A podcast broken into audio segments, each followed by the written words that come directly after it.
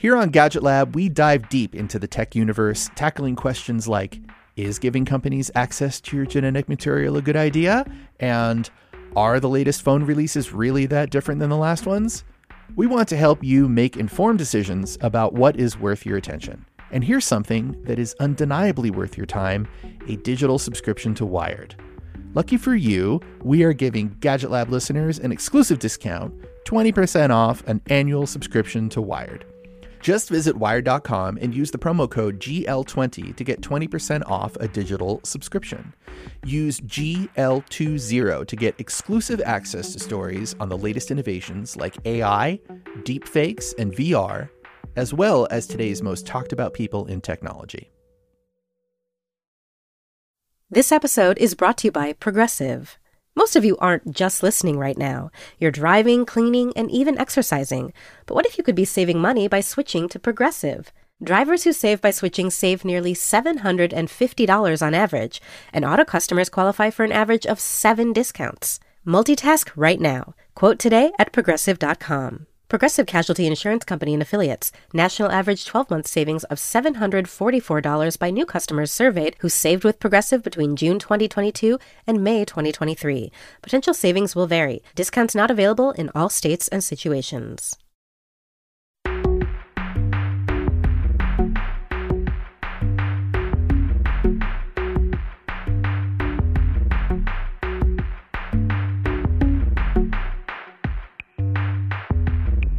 Hi, everyone. I'm Michael Calore, and you are listening to The Gadget Lab, a podcast about the gadgets, apps, and services that you need to know about and how they impact our lives. I am joined, as always, by my co hosts, Arielle Pardes. Hello. And Lauren Goode. Hello.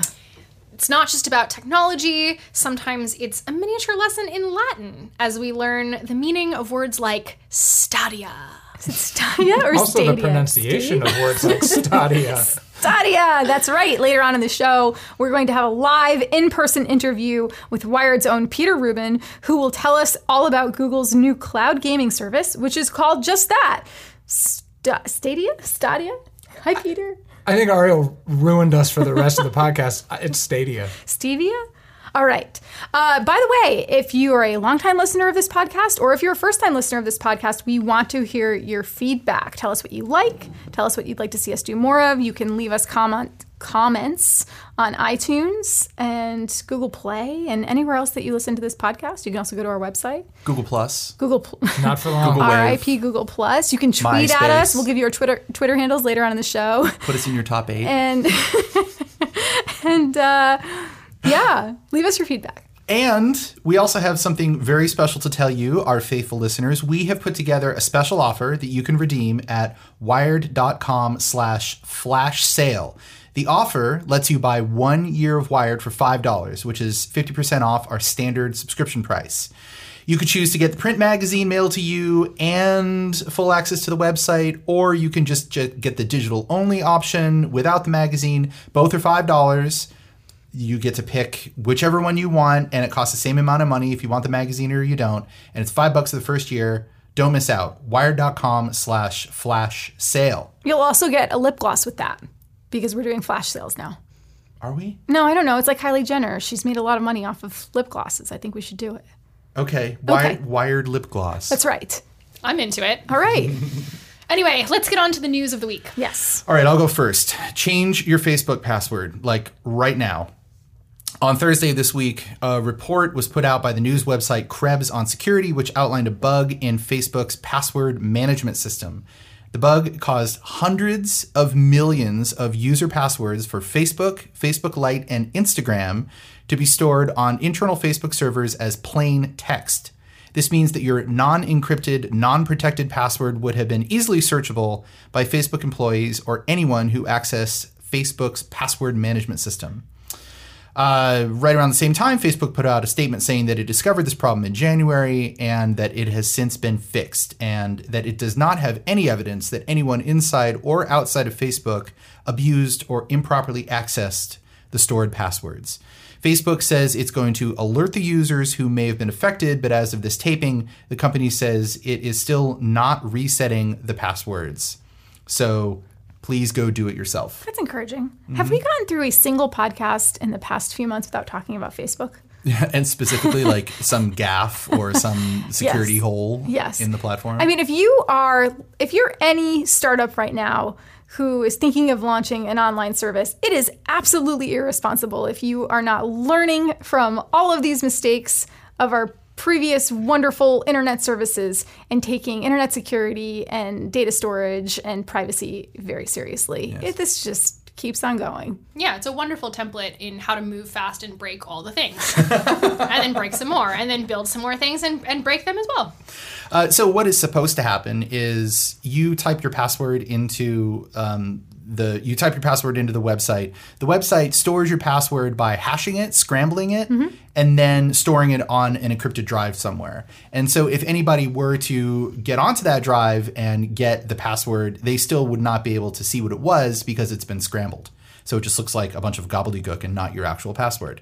Um, what Facebook was doing here was storing it just as the regular old plain text. And it's just really bad. Like you should not even do that on your own computer. Uh, and Facebook did that for, I mean, it's hard to imagine, but like hundreds of millions of people, what percentage of its user base is that? Well, they have over two billion users, right? So it's a it's a pretty significant amount of users, number of users. Also, they knew about this in January. They didn't say anything, Yeah, they didn't say anything. and Brian Krebs blew it wide open. well, change your Facebook password. Also, what percentage of those passwords was just password? Probably 30%. We were Don't talking shame about me, Facebook. Peter. Don't. The other thirty percent was one, two, three, I'm four, five, changing six. it. It's now going to be Dragon.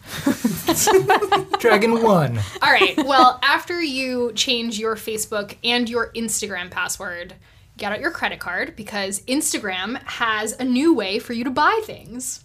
Uh, if you've ever scrolled through the app and found something that you wanted to buy, you probably already know two fundamental truths. One is that Instagram has an uncanny ability to surface the exact thing that you never knew you needed, but absolutely without a doubt must have in your life. This happens to me all the time. It's really freakish. Um, two, it's really awkward to actually make those purchases on Instagram.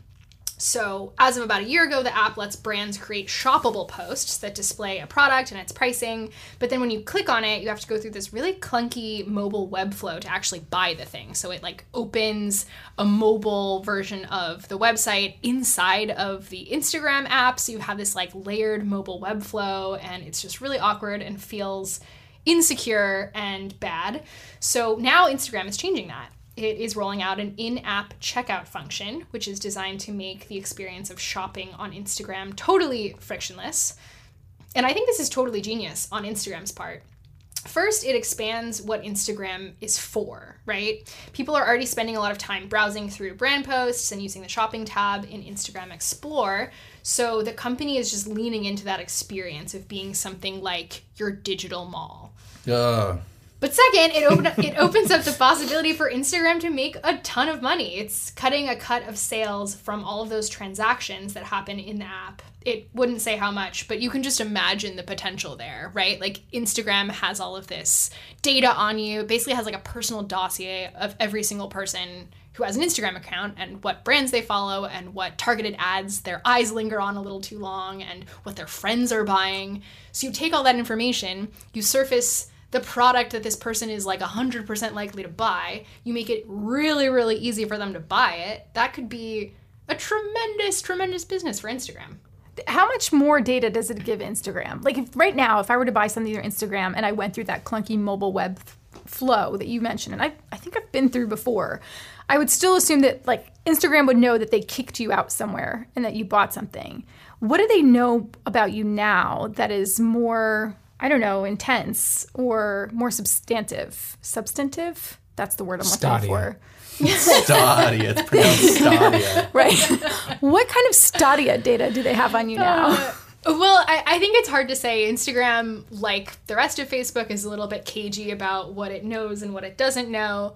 Um, but just sort of speaking to the way that e commerce works in general, like right now, Instagram may or may not know the actual purchases you're making. It knows probably what you're clicking on, what you're browsing through, what you're following. Um, but when you get kicked off, of the platform and open something in like mobile Safari. It doesn't necessarily know what you're actually buying or how much more you're buying on that website than the thing that you originally clicked on to get there, right? So you can imagine that they'll have a lot more data on like what people's actual purchasing patterns are and that is super valuable in terms of surfacing even more products so rip to our bank accounts What's their cut? 12.5%? they wouldn't say I bet it's 12.5%. Why do you think that's it? Uh, it's my it's my educated guess. All right. It's not a bad guess. No. Epic Game Store is 12%, Yeah. which is low, lower than alternatives, but has like people love it, or developers love it because it's less than 30. yeah And Oh, like that's considering how many people a business can reach using Instagram, I would imagine that they're going to be like anything that's more than 5 or anything that's less than 15. I I don't know why I'm here. Stadia. Well, if you have any money left over after you have been shopping on Instagram, then maybe you'll want to buy some new Apple products because Apple made a series of understated announcements this week around new, refreshed hardware. Normally, Apple has a spring event or some type of event where all the executives trot out on stage and they talk about like bionic processors and all that cool stuff and laminated retina displays. This time it was just the news was announced through a series of online press releases and some completely memeable Tim Cook tweets. So on Monday, they announced a refresh to iPads, uh, specifically iPad Air and iPad Mini. On Tuesday, there was a refresh of the iMac. That's the regular uh, iMac, not the iMac Pro. On Wednesday, we woke up to news of new AirPods, which had been long rumored. It's the second generation of AirPods. And then, actually, today, uh, Wired published its review, my review, of the iPad Mini. So, if you're interested in buying the iPad Mini, you might want to go check that out. But yeah, this was a pretty noteworthy departure from Apple's usual very buzzy events where they cram a bunch of people into the Steve Jobs Theater and there's hands-on time afterwards where you know the people invited get to go and feel and touch the products. And in this case it was just like hey here they are. And that may be partly because Apple is gearing up for an event that's happening on Monday March 25th that is largely going to be media focused. So we expect to hear more about news services and video streaming services at that event. But in terms of hardware no spring hardware event it seems mm-hmm. And you and Peter will be at the event on uh, on Monday as well. yes, we will. We will. Great. We will. We will be there with our new AirPods and our and our tablets. did that- you get new airpods No, I have not. no, they new hand them to you when you walk in. That's what I've been led to believe about Apple events. That's true, right? The craziest thing about all these new products is that I know a lot of people who have already pre-ordered stuff. Like the Of the- number of of the people, new refreshed items? Yeah, yeah. The number of people I know who are like uh, already pre-ordered my new AirPods was just like staggering to me. Well, apparently Apple has s- the AirPod. Let me put it this way: AirPods are now supposedly the most popular wireless headphones in the world, and that's Apple likes to say that, but they say that that's according to uh, a third-party research firm. Um, I'm trying to think of which one it was, Futuresource maybe, and then um, there's another research firm. Counterpoint that has also indicated that Apple is leading the market on wireless headphones. So when you think about the fact that they've only been out since let's see it was late 2016 that they were first introduced. And they were a totally new form factor for apple because it was the first time they were going totally wire free which is a hard thing to get right. We've seen samsung do it sony does it the bragi dash were one of the first pairs. Um, and like in a relatively short amount of time they've managed to make these funny looking white sticks in your ears incredibly popular. And i think that says a lot about how how fun they are to use honestly. Well, they work. And they also, you know, I would I would guess that that third party metric has everything to do with the fact that Apple only has one SKU, right? There's the AirPods, you buy them or you don't. Yeah. Depending on what other companies' products you buy, you have three or four wireless options to choose from, JLab or uh, Epic or or that's that the same? J- and Jay Bird. Jaybird, Jaybird. Epic, yep uh, absolutely Beats, whoever. Yeah, Beats, of course, being another Apple brand. And another thing that's really um, worth noting about Apple's new product announcements is like when they come out with these things now, they always make a point to say it's with our custom chip. So the AirPods have this new chip that they're calling the H1. This is different from the W1 that was introduced in the first pair of AirPods. And they make a point to say this is custom design architecture that has been um, made and crafted specifically for the type of interactions we are trying to accomplish with these things. They do the same thing with their iPads and their iPhones and everything else we see. They say this is well, with the exception still of its of its um, personal computers, you know, they which are still running on Intel for the most part. Like they say, like here's our custom made chip, and that is supposed to be one of the differentiators of their products because they own the full stack. So um, so yeah, no no event, but we will be at one on Monday where Peter and I will be blogging like crazy cats typing on keyboards. Furiously. Yes. well, um, why don't we get a little preview of the Lauren and Peter show right now and uh, switch? Peter will will start grilling you um, right now uh, with questions that we have about Google Stadia. Oh my god, I'm so excited. I also I didn't know if I was supposed to talk or not in everything leading up to right now. So sometimes I did, and I apologize if I wasn't supposed to. That's okay. I'll just edit you out. Perfect. It's it's it's computer technology. It's like magic. You just go over there, it's gone. It's Yeah. derubinization Yeah. filter. Ooh, that's Yeah, that we it's, use it's, this, on the it's amazing software called Exorsadia. Ooh. Kind of like, no, I don't know. I just made that up. Uh, so, Peter, Rubin, hello. Hi. Welcome to the show. Thank you for having me. I love being here, guys. First question: Can you please correct the record? Is it Stadia, Stadia, Stadia? It's Stadia. Uh, it is Stadia. Uh, everything that I have heard, including out of the mouth of Phil Harrison, who is the head of uh, cloud gaming at, uh, at at Google, calls it Stadia, and he has a British accent. So if anyone's going to call it Stadia, it's him, but he doesn't. Uh, so, set the scene for us. Um, Game Developers Conference this week. Game developers. Game developer, game developer conference this week. Uh, a few weeks prior to it, Google sends out an email saying we are having an event at GDC, which, while they've had a presence at GDC, has never really said we're going to do a big keynote. And so everybody thought something was up, and all signs pointed to this. And now everyone has known that Google has been kind of ramping up efforts on cloud gaming. Last October, they did this thing. They didn't call it a beta test. It really was. It was called Project Stream. And if you took part in it, you could play Assassin's Creed Odyssey through a Chrome browser. And this was a AAA game. This was one of the biggest games of 2018. Graphically intensive. Uh, it's from a very popular franchise by Ubisoft, and you could play it in a browser. And so everyone saw this, and it performed really solidly. So everyone knew what they were kind of capable of, and, and wondered what the next step would be. And there was all this reporting coming out, starting after that to what Google was working on, and that everything was pointing to this thing called Project Yeti, which was a combination of a service and a piece of hardware. Maybe it was a stripped down box that was like not exactly a console, but something like an Apple TV, but Or like a shield. like a shield. Um, exactly. So uh, first, Sundar Pichai comes out um, and doesn't say much. He says, "I don't know anything about gaming. I just play FIFA a lot," um, and everyone laughed. Uh, and then Phil Harrison came out, who came from Microsoft, uh, has a long career in video games, and the other big hire that happened in that space before the GDC event, just by way of, of preface, was Jade Raymond, who was a very kind of well respected creative director and developer at Ubisoft, had gone to Google some time ago. And people knew this, but it was never announced. So a few days before the Google event, she said, I can finally say that I'm at Google. She didn't exactly say what she was doing. She just said, I'm working on gaming. So brings us back to this event. Phil Harrison comes out, uh, says, on YouTube, people streamed 50 billion hours of game content in 2018.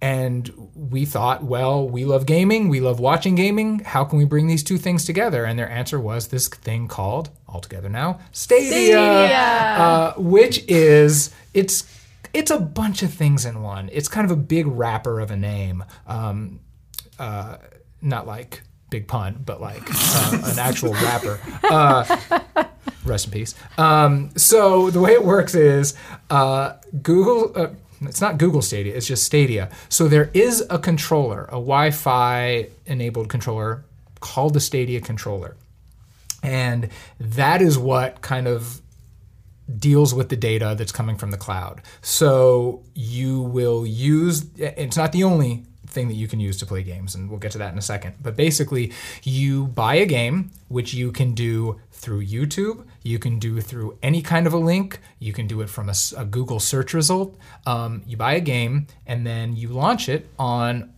almost any device you have, which we will also get to in Chrome. a second through Chrome or through an app uh, or through Chrome OS. Okay. Um, there are a bunch of different ways, uh, and it launches essentially in a browser or in an app that may be a bit of a browser type buried experience. It's like a browser by any other name, um, and your controller is what's communicating with Google's massive server farms.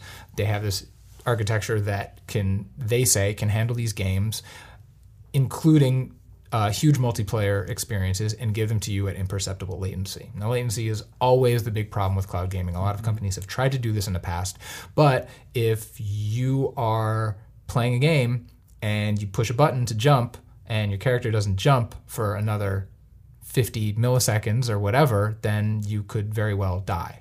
Um, and that gets even more complicated when you're playing multiplayer. And so last year, I believe I came on the podcast to talk about this. Microsoft kind of showed a little peek at Project xCloud, which is their version of cloud gaming.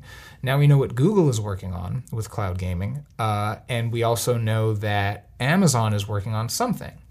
And And Amazon already has Twitch, but Twitch is just to watch other people doing things. as It's of right now, but so is YouTube. And now YouTube is being used as a game delivery Mm-hmm. and distribution device. It's also being used as a conduit into other people's games. So there are a bunch of features that are wrapped into Stadia. A really interesting one is something called crowd play, in which if someone is live streaming a game that they're playing on Stadia, which is possible. There's a capture button uh, on the controller. So not only does everything you do get stored for yourself if you want it to, kind of like Google Photos, but you can choose to stream 4K, 60 frames per second directly to YouTube, either just to you, to select friends, or to YouTube at large. So let's say you're a big YouTube creator uh, and you're streaming a game. Crowd play means that there's a button on the YouTube page of your live stream. Someone can click on that, launch into the same game, ideally into the same game that the live streamer is playing, and plays along with them or plays against them. So this is bananas. So I'm sitting at my desk and I'm bored and I watch a YouTube trailer for a game Mm-hmm. and then the trailer ends after 90 seconds or whatever and then a, like a little box comes up and says, "Do you want to play this game right now?" Yeah. And then I, I Uh-huh. say yeah and I pick up the controller and I launch the game and then the YouTube video window goes full screen and Uh-huh. then I'm playing the game and then I start doing really well so then I press another button and now I'm broadcasting on YouTube. That's right. And now there are dozens of people around the world who are watching my broadcast on YouTube, and then they pick up their controllers and click their buttons, and now I'm playing against them. That's correct. That's How much does all of this cost? No one knows. This is the best part. This was like the developer focused big unveil. So this summer, many more details are going to come out. I'm sure they're going to do something around E3, if not at E3, then time to that big video game show. They're saying it's going to be out in time for holiday 2019. Okay. Now, uh, the other thing that we didn't mention about this is yes, you are at your desk and you're bored and you watch a trailer and you buy a game, but then you have to go somewhere. So you hit pause and then you take out your Pixel phone when you get to where you're going and you start playing the game exactly where you left off.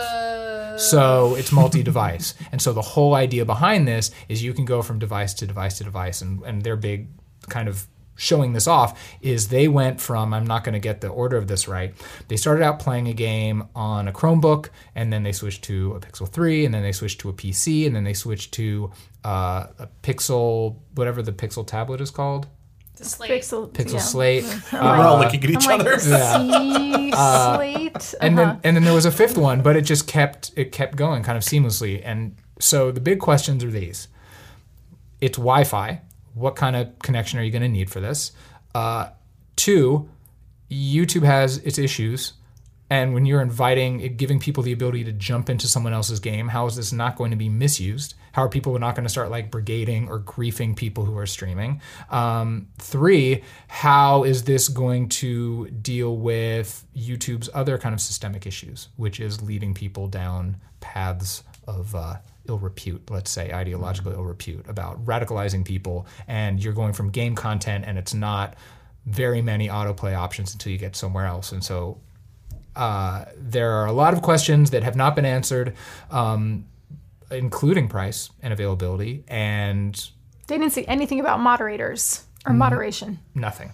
Nothing. Wow. They said nothing about That moderators. crazy when you consider the backdrop of news they're announcing this against. Right. And you would think that talking about and making a big show of the tight integration with YouTube, which is at once an incredible advantage and an albatross, depending um, if you don't get out in front of this. And so one of the immediate reactions out in the world, i.e., on Twitter, was, "Oh, great!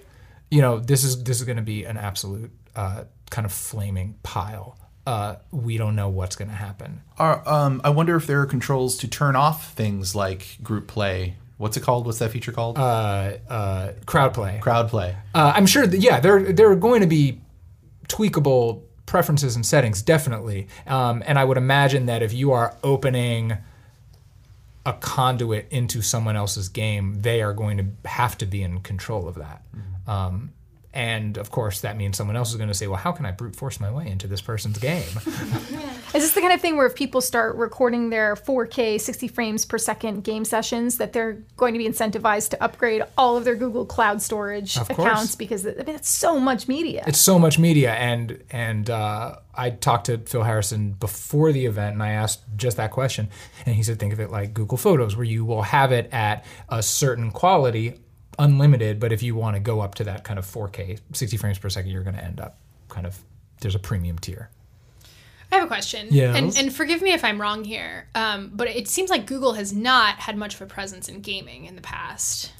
Google, th- no, not outside of Android, uh, not outside of Google Play. Um, and Google also has a pretty well known history of starting things and then maybe not following through or backing quietly away from. Right. This feels a little bit different to me. Not so much in the uh, personnel moves that they've made. If you're going to launch something like that, you're going to want games veterans. Um, more so in they have a money printing machine in YouTube, and if you can turn that from a consumption device to a distribution uh, or, or a game delivery device, and untether it from the idea of consoles and formats, that is a hugely, uh, like a potentially a hugely lucrative endeavor. Um, and so, what remains to be seen are issues of scale, issues of Wi-Fi availability. Microsoft's own project is not Wi-Fi only. They say you can play it um, kind of anything that's kind of five megabits per second or faster,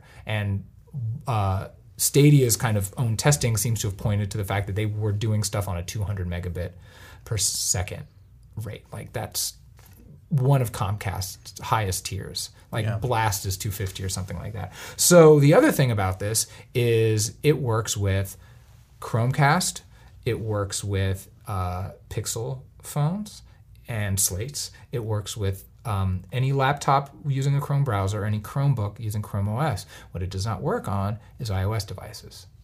So, as any device, as they try to make it seem, it's also uh, if you want to play, you're going to have to buy a Google Pool. Even if you're running Chrome on Even your if you're iPhone. running Chrome, that is not. It's Chrome on other things, uh, but not a Chrome browser on an iOS device. That's so unlike Google.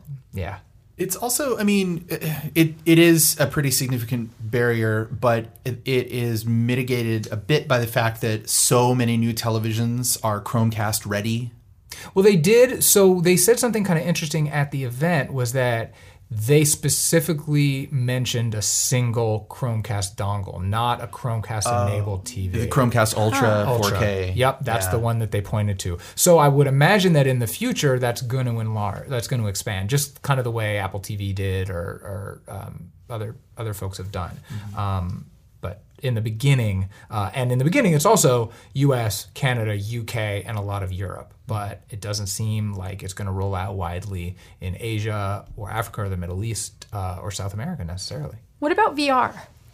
I asked them about that. Um, that is going to be they they didn't say no, but they did said not. They did say not yet. Um, the amount of I mean, there is this um, WebXR standard, which allows you to kind of have immersive experiences through a, a web framework, but it's the amount of data and a multiplayer VR experience that you can have now doing that without the compute happening locally feels like it is just there's so like exponentially more to do because not only do you have to deliver 60 frames per second um, whether or not it's 4k you also have like if someone just spins in a circle you have to get all that you have to render all that you have to render a 360 degree world that people move within much faster than they could otherwise. Um, so they see Google's server architecture as something that will enable this down the road. And I think anybody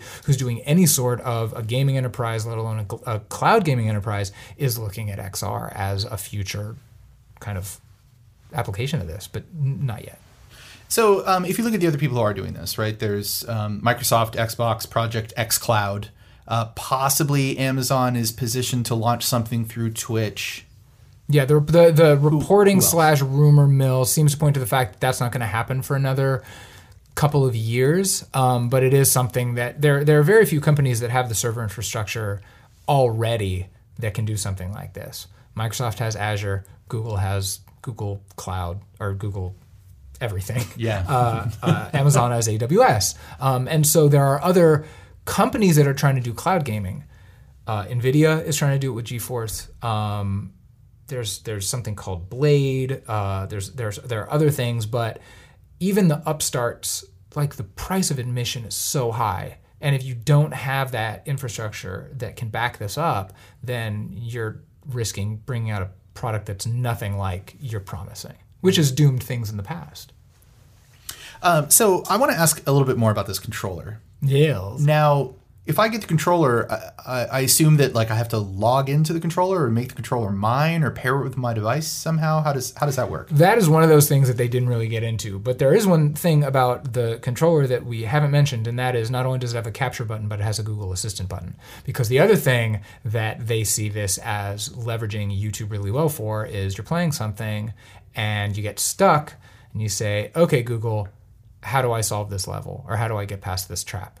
And then what happens is you essentially get thrust into like a, a let's play or a walkthrough using Google's vast library of these things that kind of gets you through this. So there's voice control to harness Google's other stuff to bring in all these other things to kind of help your gaming experience.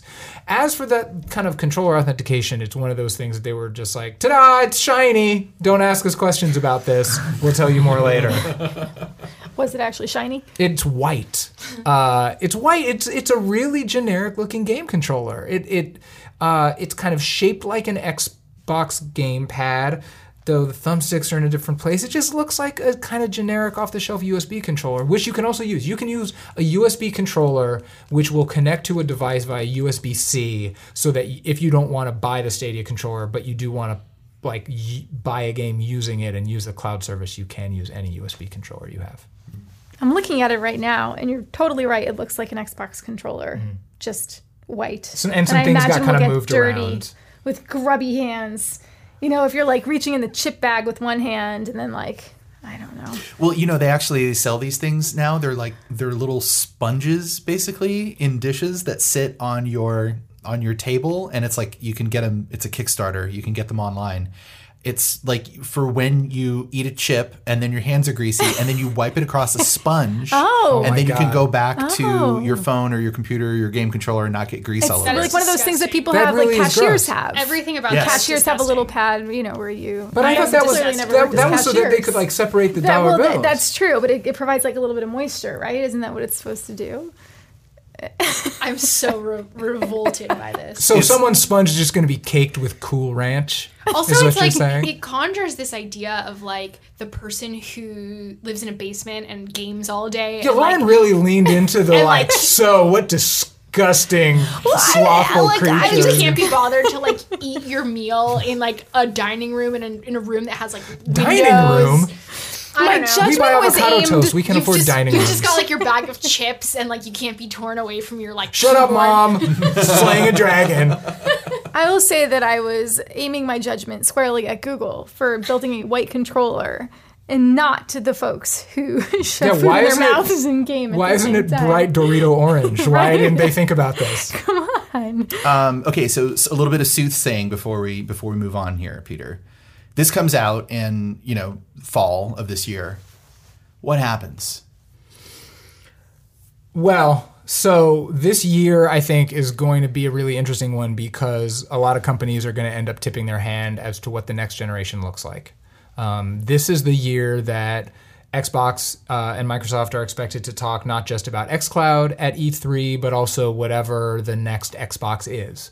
Um, same with Sony, even though they've said they're not going to be at E3. Like, what is the, whatever the PlayStation 5 or its equivalent is, probably not going to come out this year, but we're going to know a lot more this year. So the question then becomes, holiday, let's say November of 2019, Stadia comes out. What are people going to do? Are they going to say, well, I've spent my whole life, my whole gaming life in the Xbox or PlayStation ecosystem, or I'm a diehard PC gamer, or I have a Nintendo Switch? Or are they going to say, well, I like playing the same thing everywhere I go. And the success of the Nintendo Switch kind of pointed to the fact that people want to be able to kind of have a home gaming experience that transitions into a portable gaming experience. They can do that without having to tote kind of a single device around.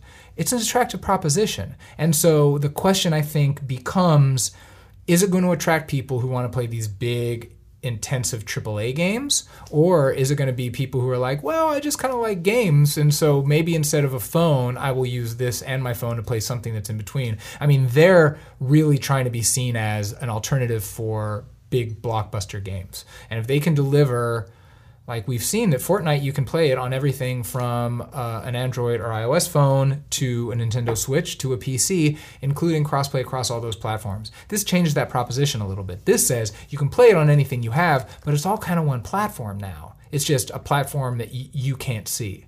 So it's just kind of the the what is the conduit you're using into this game experience.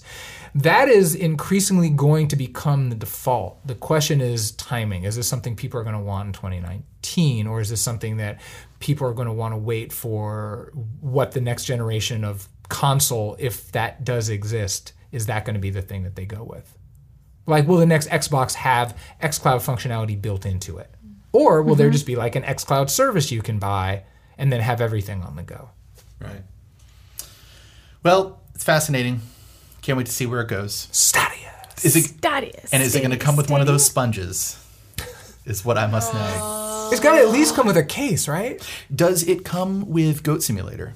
Can I play Goat Simulator? Mike's favorite game.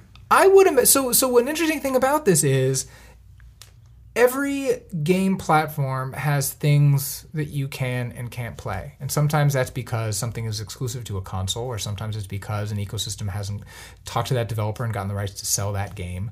Um, so where do you play Goat Simulator on? Uh, my Pixel. I would guess yeah.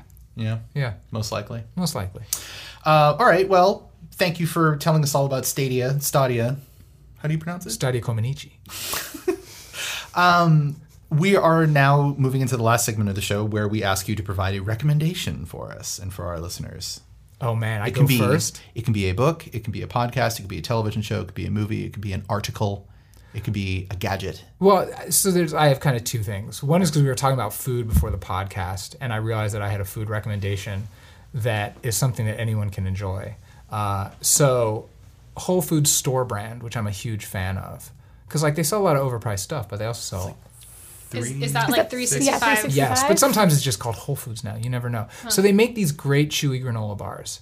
Um, wait, I'm not done.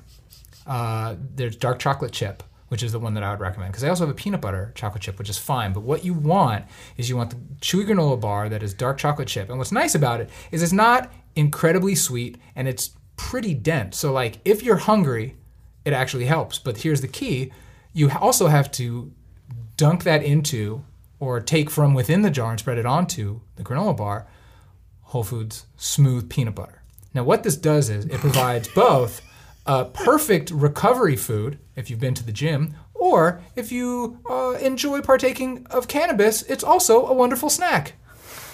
And it and it it satiates just those cravings for sweet and salty that may arise. So this is really three recommendations. Yeah, it's it's it's it's it's a mega recommendation with an indirect implicit recommendation. I think that sounds incredible. How mm-hmm. often do you think recovery snacks and cannabis snacks overlap? I think that depends on the person. Okay. 'Cause some people do like train using cannabis. I personally do not. That's church and state for me. Sometimes I need to recover from my cannabis use. And and refresh your electrolytes with with the granola bar, chock full of potassium and magnesium. So that it was just that was the food thing that I feel I, I keep wanting to actually tell everyone about. So why not just do it on a podcast? But the other the other thing is the last season of Catastrophe started last or hit Amazon Prime last week. And if you have enjoyed this series, which is uh, Sharon Horgan and Rob Delaney, um, Sharon Horgan created Pulling, the great UK show. She uh, she's done a bunch of stuff. She's this kind of comedy writing legend. And Rob Delaney, who was one of Twitter's first comedy stars, um, they created this show about a couple that has kind of a one night stand that turns into her getting pregnant and them getting married. So we're now in the fourth season, the last season, uh, and it's just always been so wonderful and realistic and acerbic and ridiculous, and it's just great. and it's on Amazon Prime. It's on Amazon Prime, and All one right. day Stadia Coming to a Stadia near you. coming to a sta- Stadia seating for everyone.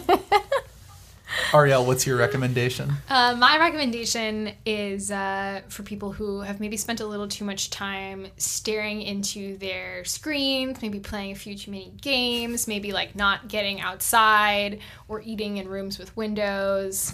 Maybe your fingers are a little grubby with Cheeto dust. Maybe you don't have a sponge on your controller. For those of you um, who would maybe benefit from a little fresh air and the great outdoors, um, I recommend not actually going outside, but instead picking up the latest issue of the New York Times Magazine, which is their Voyages issue, and it is very good. Um, whether or not you like the New York Times Magazine, I think this issue has something for everyone. I personally really enjoyed um, there's a profile of rick steves who is like just such a character um, it, it's it's a fantastic profile of him and there's a beautiful heart-wrenching story in there about a week-long trip to alaska that takes a turn um, it's just lots of wonderful writing and uh, stories that will inspire you to maybe get out and away from your screen Yeah, Have there's you a- read Caity Weaver's piece yet That's the one. I about was- traveling across the country by train? i have not but i am the biggest caity weaver fan Yeah, It's a wonderful quite, piece. It's really good. Yeah. Um, that's that's the past Sunday New York Times Magazine. So like last weekend's, or is it this coming week? Do you know? It just hit the internet on Wednesday, Thursday. So oh, so that would be this new this one. coming week. it's the new one but you can also read it online Perfect. Uh, Lauren, what's your recommendation? Um, my recommendation is my own content. Yes. really? Yeah. Nice. Power because move. um, well i'll be honest it's just been a little bit of a hellish week in terms of deadlines and so at night at home i have not, not Are you done subtweeting me? um, yes, I'm subtweeting my bosses right now. I'm also losing my voice, in case you can't tell. Um, I have had no fun. I know, but I honestly like. I'm not saying this to complain. It's just been one of those weeks where like I come home and I haven't like consumed or done anything interesting at all. You should try these Whole Foods uh, granola bars. really and should. Whole Foods creamy peanut change It'll just change your whole expand my you gotta world. smoke a bunch of weed it will relax you I like I'm gonna I'll catch up. I'll catch up at some point and do something fun and interesting again. So the only thing I have to recommend is that I wrote a, a review of an iPad mini. And regardless of how you feel about the iPad mini, because I myself am not someone who loves iPads, um, it is hard not to love this little tablet if just merely for its existence. Um, and it's it's a, it's a good little tablet, and um, and I would be honored if you all read my review. And And you also wrote 146 other stories this week. So when they're done with iPad Mini, they can get to the rest of them. sure, yeah, go read my stuff. Make me feel validated. Thank you, i love that Mike. What's yours? Uh, well, I'm also recommending a piece of media. This isn't one I wrote. It's one that Jia Tolentino wrote. but she wrote Oh, it for, you. Yes, she did. Fully, fully for me. the day right. this. okay, let me just let me back up a minute. If you live in a large city in North America, uh, you may have noticed ads on billboards, on trains, and other public spaces for a show, a stage show, a production called Shen Yun, promising you 5,000 years of civilization reborn. Shen Yun is a dance uh, revue. It's um, it has uh, sung. Uh, what what do they call those? Like uh, song components, storytelling components, dancing components. It's a big theatrical display. It's from China. It's a an organization that's based in upstate New York that tries to promote Chinese culture. You go to the show, and it is in fact a big piece of propaganda for Falun Gong the uh, spiritual society. I don't even know what to call them. I hesitate to call them a cult because that's a very loaded word, but a lot of people do refer to them as a cult. Uh, they are a society that uh, challenges the the beliefs, traditional beliefs that you may have about spirituality and the nature of the universe and your place in it, and it's a big money making proposition for You need a granola bar, man. for Shen Yun. For, for Falun Gong. So, you know, you go to the show expecting to see like basically like a Chinese opera, and instead you get a lot of anti communist propaganda. And also, it turns out, homophobic propaganda and um, other, you know, bad things. Uh, anyway, Jia Tolentino went to see Shen Yun uh, with her family uh, in Houston while she was uh, in a feverish state. She would, she, you know, she had chills and a fever, and she went and like couldn't believe it, and then decided to go again in New York, and writes about the experience in this week's uh, issue of the New Yorker. Now, Shen Yun's advertising is so pervasive and so over the top weird and sort of enigmatic that it has become a meme. So you can go uh, on the internet and you can find people who basically collect Shen Yun uh, propaganda that's plastered all over their city and then insert it into other contexts. You know, I don't have to. I'm sitting here describing what memes are. Come on. Um, anyway, I am personally, I'm a big fan of the Shen Yun meme. Um, I have a screensaver that is the Shen Yun meme right now. And when this story went live, I think about seven people who I work with sent me the link over Slack. So, of course, I had to stop whatever I was doing and read it on the spot. And it's fantastic. So, So why was this the year that it became a meme? Because Shen Yun ads It's been around for 5,000 years. five thousand years. Every year you hear it. Shen Yun. yeah. Every year. And Yeah. I've loved it, but it, I've never seen it take on an internet life the way it has this year. Why is that? I don't know. Um, I don't know. As the um, as the Wired's Shen Yun beat reporter, uh, Shen Yuniac? as our as our resident Shen Yun meme expert, uh, I don't know. Uh, you know, just how these things just catch these things just gather traction for one reason or another, and they and they all of a sudden become very important in our world. And it's just this is the year for Shen Yun. This is year five thousand and one. This is year zero. anyway. And people can read that on NewYorker.com. They can read it on NewYorker.com. That's right. If you just search, um, if you just search Shen Yun New Yorker or Jia Tolentino New Yorker, or if you go into the show notes and click on the link that I'm sure we will provide when this show publishes, you Yeah. can you can read all about it. It's very good.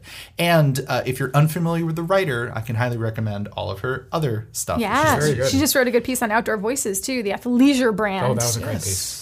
Now, the New Yorker has a paywall like our own, where you can get a couple of articles for free per month. I think a handful of articles for free per month, and then you'll be incentivized to subscribe. But do they do they give you a lip kit the way we will give you a lip kit? That's right, and that's what we're about to get to. uh, yeah, because just a reminder, we do have a special offer for you right now. Uh, shameless plug. You can go to wired.com slash flash sale, and uh, you can get an offer of one year of Wired for $5, which is 50% off our standard subs- subscription price. Um, you can either do print or digital, but it's just $5. So check that out. Thank you for listening. Uh, Peter Rubin, how can people find you on the Twitter? Uh, they can find me at, at my Twitter account, which is Proven Self, P R O V E N S E L F, uh, which is a good way to keep up with my content, which I didn't know I could flog on here. Next time, maybe I will. Yeah, of course. um, Arielle, how can people find you on Twitter? I'm at Pardesoteric and I have content too. We've all got content, guys. Lauren Goode, you are. Um, I'm at Lauren Goode with an E at the end, and I've already promoted my content. I am at Snack Fight, and you will find all of the best Shen Yun memes in my corner of the internet. Uh, you can also talk to all of us at Gadget Lab, which is the Twitter account for this show and our team and the coverage that we do about products on Wired.com and in Wired Magazine and on Wired slash video. Um, thank you very much for listening. We'll be back next week where we'll talk all about Apple.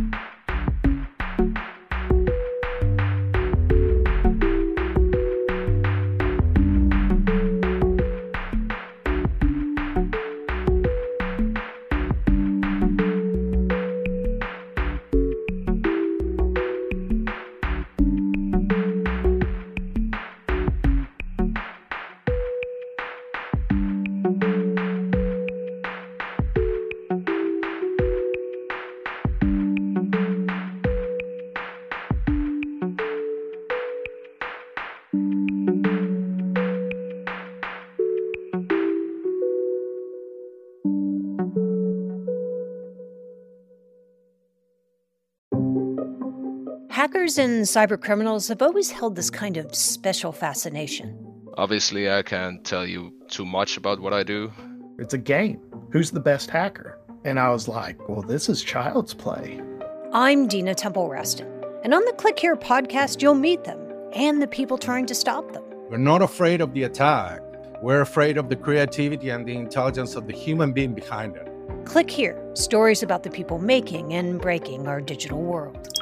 AI machines, satellite, engine ignition, Click here. and liftoff. Click Here every Tuesday and Friday, wherever you get your podcasts. This show is sponsored by BetterHelp. It's a simple truth no matter who you are, mental health challenges can affect you, and how you manage them can make all the difference.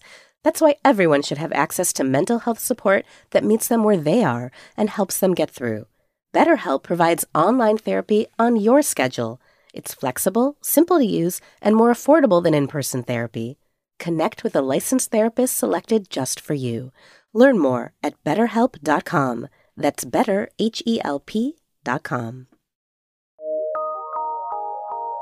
PRX.